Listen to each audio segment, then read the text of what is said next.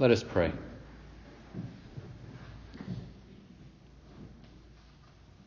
Almighty God, at this time we turn our hearts to your word. We ask that you bless the reading of it, the proclamation of it, the hearing of it, and the application of it. We ask that this word will make its way into our hearts, and that through the power of your Spirit, it will transform us in some way, that it will sanctify us, that it will move us deeper in our relationship with you, and that it will make us a better version of ourselves, a clearer picture of who we are in Christ Jesus, and that it will move us closer to becoming the person that you created us to be. Lord, we ask that as we spend this time in the presence of each other, in the presence of your Spirit, that you breathe on us, that you move on us. And through your power, let us know that you are here with us. And bless this time that we have in your presence. In Christ's name we pray. Amen. Please stand if you are able for the reading of the word.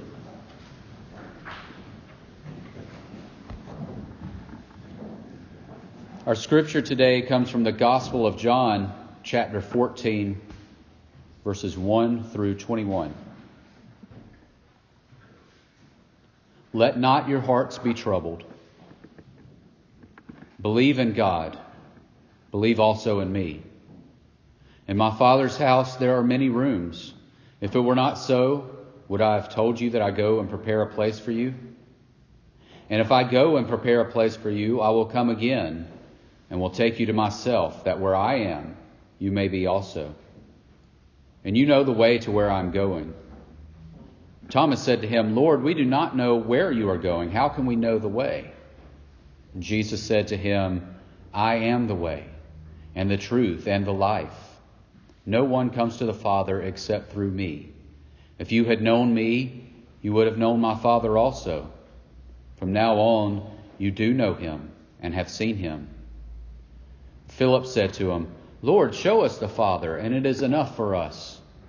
And Jesus said to him, Have I been with you so long, and you still do not know me, Philip? Whoever has seen me has seen the Father. How can you say, Show us the Father? Do you not believe that I am in the Father, and the Father is in me? The words that I say to you I do not speak on my own authority, but the Father who dwells in me does his works. Believe me that I am in the Father and the Father is in me, or else believe on account of the works themselves. Truly, truly, I say to you, whoever believes in me will also do the works that I do, and greater works than these will he do, because I am going to the Father. Whatever you ask in my name, this I will do, and the Father, that the Father may be glorified in the Son. If you ask me anything in my name, I will do it. If you love me, you will keep my commandments, and I will ask the Father, and he will give you another helper to be with you forever, even the Spirit of truth, whom the world cannot receive, because it neither sees him nor knows him. But you know him, for he dwells with you and will be in you. I will not leave you as orphans. I will come to you. Yet a little while, and the world will see me no more, but you will see me. Because I live, you also will live. And that day you will know that I am in my Father, and you in me, and I in you. Whoever has my commandments and keeps them, he it is who loves me. And he who loves me will be loved by my Father, and I will love him and manifest myself to him. This is the word of God for the people of God. Thanks be to God. You may be seated.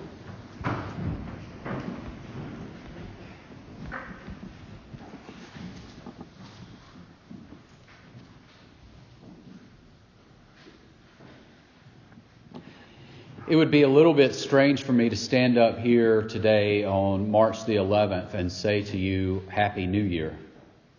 We are two months, two and a half months almost into the year. We're still in the early parts of the year, but the new has kind of worn off, hasn't it? We start off in January, we start off in two thousand eighteen saying this is a new year, a new opportunity for whatever, whatever our goal is. By this time of the year, we are no longer thinking of two thousand eighteen as a new year. And so we don't say Happy New Year to each other. There's an episode of Seinfeld uh, that, you know, what I like about Seinfeld is is they have these just everyday conversations that sound like something, you know, just any ordinary person would say, but we can all relate to them. And there's this one episode that begins with Elaine telling Jerry, "Can you believe someone said Happy New Year to me today? It's February." And he said, "I once got Happy New Year in March." And then he said, "It's pathetic." Now, I don't want to sound pathetic, so I'm not going to say Happy New Year to you. But I do want to remind you that at the beginning of this year, at the beginning of two thousand eighteen, we decided to start this sermon series on, on John and talk about the new experience we can have in Jesus Christ in this year. And we said that with the uh, the routine thinking of, of religion and thinking of our relationship with Jesus Christ in a one-dimensional way, it can become stale. But but the gospel is never meant to be stale. Jesus is never meant to be stale. And so the whole goal, the whole point of this series so far is for us to renew that experience, the daily experience we have with Jesus Christ. And I hope that this series so far has done that that for you. We we experience Jesus on a day-to-day basis, and we say experience in the present tense. We don't say we experienced him once in our lives and it made a profound infla- impact and now we are who we are. Hopefully that is the case, but we continue to experience him. We continue to talk to him, to speak to him. But not only that, we continue to look for ways in which he speaks to us. Whether it's through Scripture, whether it's through prayers, whether it's through uh, that still small voice when we are silent before him, whether it's through other people, we expect to experience Jesus in our lives. Some of you have probably heard of the controversy that, that went on with Joy Behar on The View when she made fun of Mike Pence for saying that, that Jesus spoke to him. And she said, "It's one thing to talk to Jesus, but when you think Jesus speaks to you, that's called mental illness." Now, what she said is, is very offensive to, to a believer because we believe that Jesus does speak to us, not in this clear, audible voice that parts the clouds and comes down out of heaven and, and just zaps us on the forehead, but Jesus speaks to us in a myriad of ways, through people, through circumstances, through situations. And so the whole idea uh, of, of diving into the Word and rediscovering this Gospel of John is to look at the ways in which Jesus does manifest himself to us. And so as we talk about experiencing Jesus, the question that keeps coming up is how? How is it possible for us to experience Jesus in the twenty-first century where we are in this culture, in this age, surrounded by the people we are? How can we experience Jesus? And then Jesus gives us the answer in this passage. It's through the advocate, through the Holy Spirit that God sends to us. Next weekend is Saint Patrick's Day. The seventeenth is uh, it falls on a Saturday, but this will be the final Sunday before Saint Patrick's Day. Now, I always liked Saint Patrick's Day because Um, I've got Irish heritage, of course, but but I, I just really love the story of Saint Patrick. He wasn't Irish. A lot of people don't realize that. He wasn't Irish. He was actually kidnapped by Irish pirates, and he was a slave. And while he was there in bondage in Ireland, he became a missionary to the people of Ireland. And he brought Christianity to the nation. And now Ireland considers itself a, a mostly Christian nation, and they They honor him. They respect him as one of the great saints of the church who brought Jesus Christ to Ireland. One of the uh, things that, that Saint Patrick is, is known for is the uh, what, what is commonly referred to as the Saint Patrick Prayer. Sometimes it's called the Breastplate Prayer because people would put it on their shield. Uh, sometimes it's called the Morning Prayer. But I want to I want to read that prayer to you right now. I arise today through the strength of heaven, light of the sun, splendor of fire, speed of lightning, swiftness of the wind, depth of the sea, stability of the earth, firmness of the rock.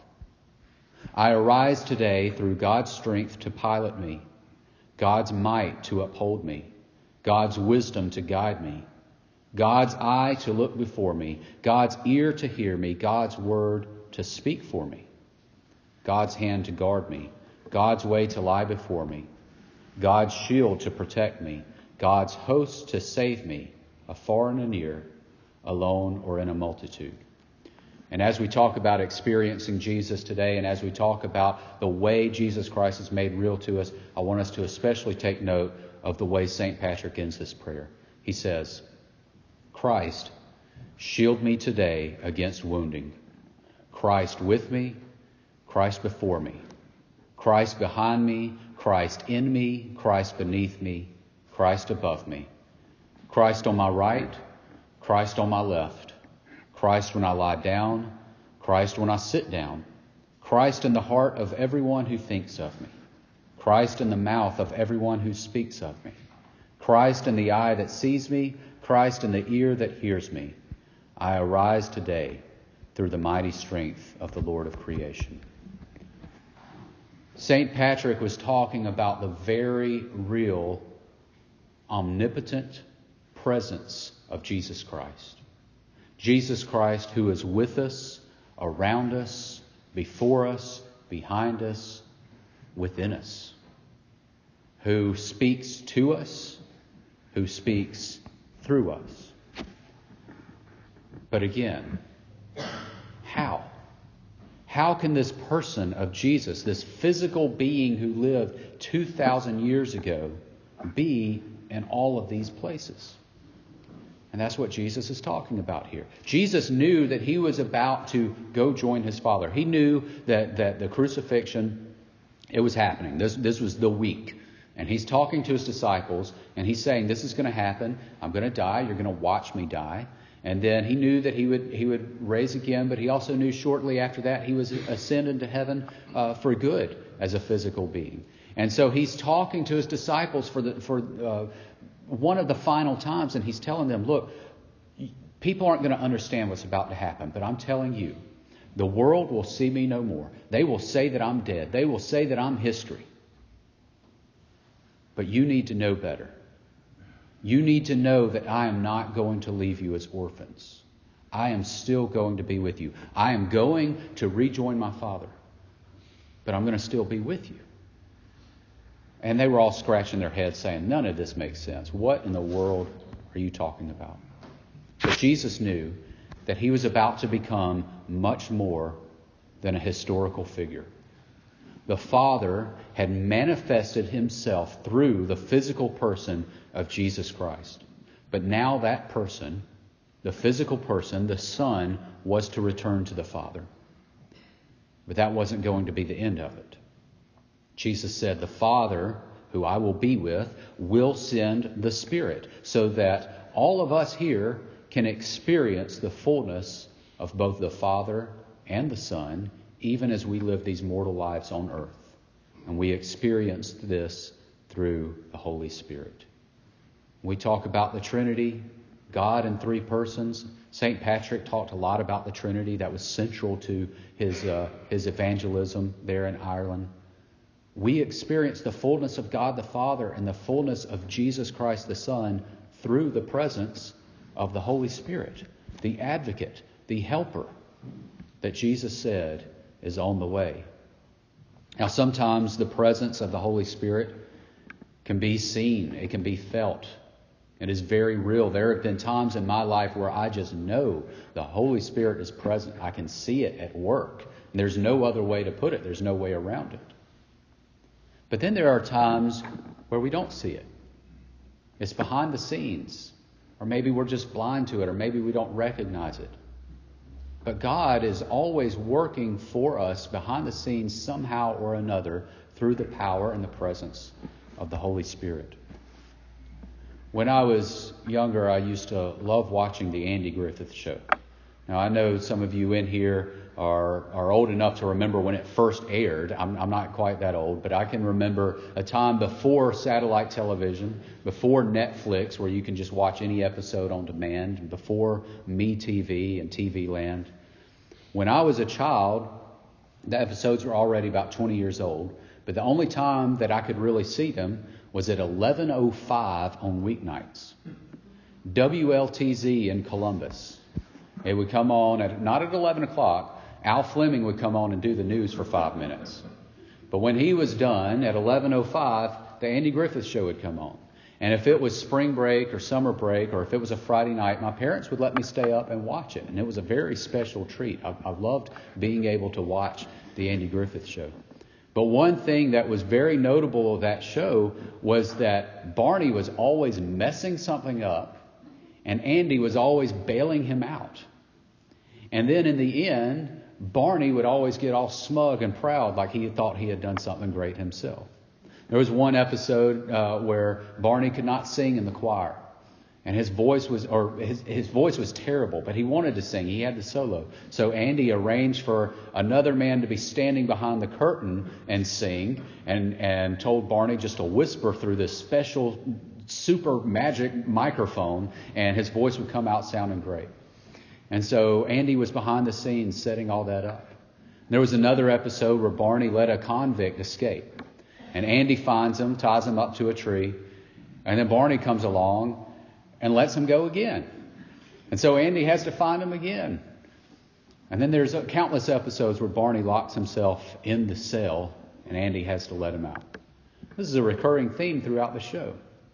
But as a child, what I never could understand is why is it Andy never takes credit? When Barney is feeling smug and proud about himself for what he's done, how come Andy never tells him, look, I did that. I set all that up. As a child, I didn't understand that. As I get older, I do. And when I think about the work of the Holy Spirit, I think that there's a good analogy there. Because the Holy Spirit is often coming behind us and cleaning up our messes, fixing situations we've got ourselves into, working things out for our good, for our benefit, getting us out of things that we've, trouble that we've gotten ourselves into.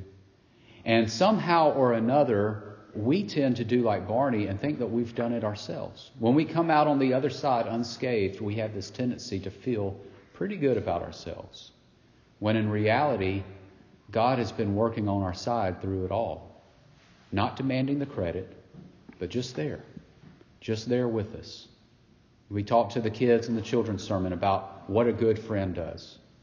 Scripture tells us there's a friend who sticks closer than a brother. There is no greater friend we will ever have than Jesus Christ and the Spirit, who is with us at all times, sticking with us closer than any friend that we could ever have. Christ beside us, Christ before us, Christ all around us, but also Christ within us, which brings up another point. If Christ is in us, then Christ can work through us. Not only is, is Jesus giving us an experience, but Jesus wants to use us so that other people can experience him as well. We call this incarnational ministry. You've heard it said before, there are no hands for Christ except our hands. There are no feet for Christ except our feet. The church is the body of Christ.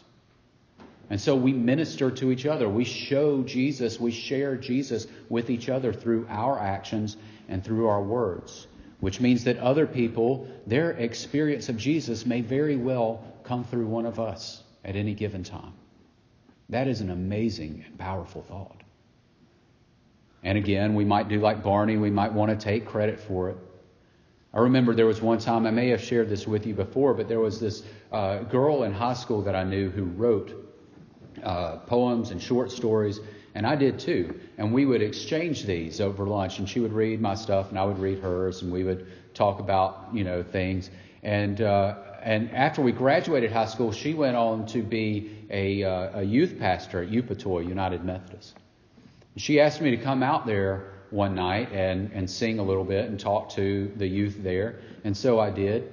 And um, and then afterwards I stuck around and we started talking about writing again. I don't remember anything that took place in that conversation. But she went on to publish not just one or two or three, several novels. And she told me later that something I said that night inspired her, and she went home and began working on her first novel that would be published. Now, of course, when she first told me this, I wanted to feel real proud of myself. I wanted to think, well, I, I really passed on some wisdom there if I could inspire her to do all that. I wanted a little bit of credit. Then I got to thinking about it. I couldn't take credit for that because I don't even remember what I said. There's no telling what I said. But whatever it was, God somehow used that.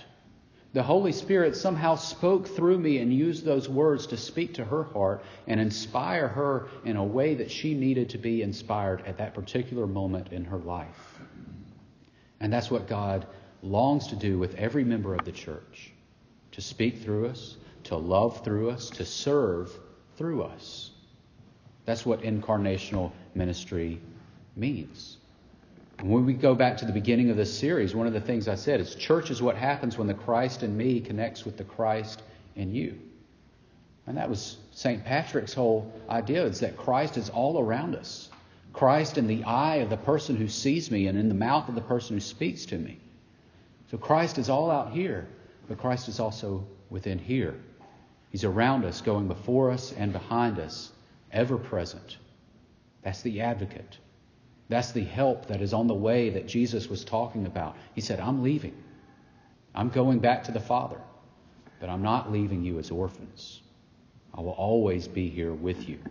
You will always be able to have new and shared experiences with me, through me, through the power of my Spirit. There are a lot of great people, wise people who have made a profound impact on me and my life. Uh, some of them still alive and some of them not. Some of them I never knew personally. Great writers. People like C S Lewis. I grew up reading C S Lewis. Read him through my childhood, through my teen years, my early adult. Really shaped a lot of my thinking. And C S Lewis died long before I was born. But his works and his writings are still there for me to read. But I don't pray to C S Lewis. I, I, I can have an experience reading the works, the written words of C S Lewis, but I can't experience C S Lewis all around me. I can't experience C S Lewis coming from other people. We have loved ones in our lives that we have lost. We hold their love dear to us. We hold memories dear to us. But we don't pray to them. We don't expect them to be working behind the scenes for us. We don't expect them to be uh, speaking through other people to us because we know that they were people. C S Lewis was a person. All the great writers, they were people. Even the disciples, the apostles, they were people. Our loved ones are people.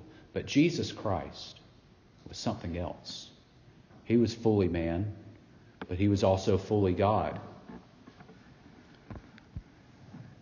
And God, the Father, sends us the advocate so that Jesus Christ in his fullness can always be with us. That's why we're Christians. That's why we pray to Jesus. That's why we believe in Jesus, because we believe not just that we can talk to him, but that he can talk back to us, and it's not a mental illness at all. We believe what Jesus promises, promises us right here in these scriptures. We believe that he says anyone who does believe, he will manifest himself to them. He will make himself known to each one of us through the very real, the very present power of the advocate, the Holy Spirit. May you experience that now, in two thousand eighteen, and in every year beyond. Let us pray.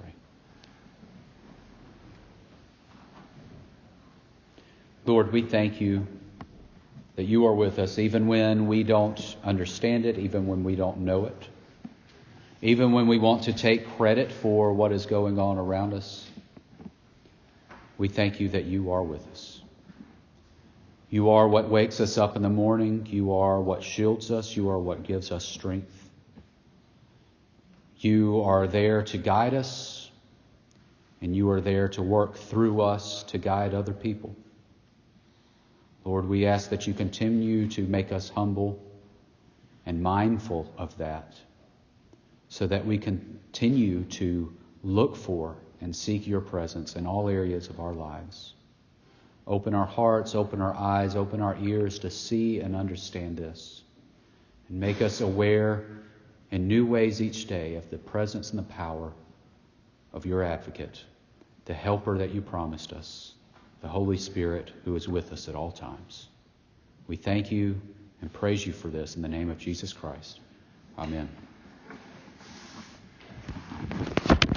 Our hymn of invitation this morning is hymn number three seventy-one in the United Methodist Hymnal. If you've made a decision of any type today, I invite you and I encourage you to come forward and share that with us. As always, the altar is open for anyone who wishes to come forward and spend some time here in prayer. But please stand if you are able and join us in singing hymn number three seventy-one.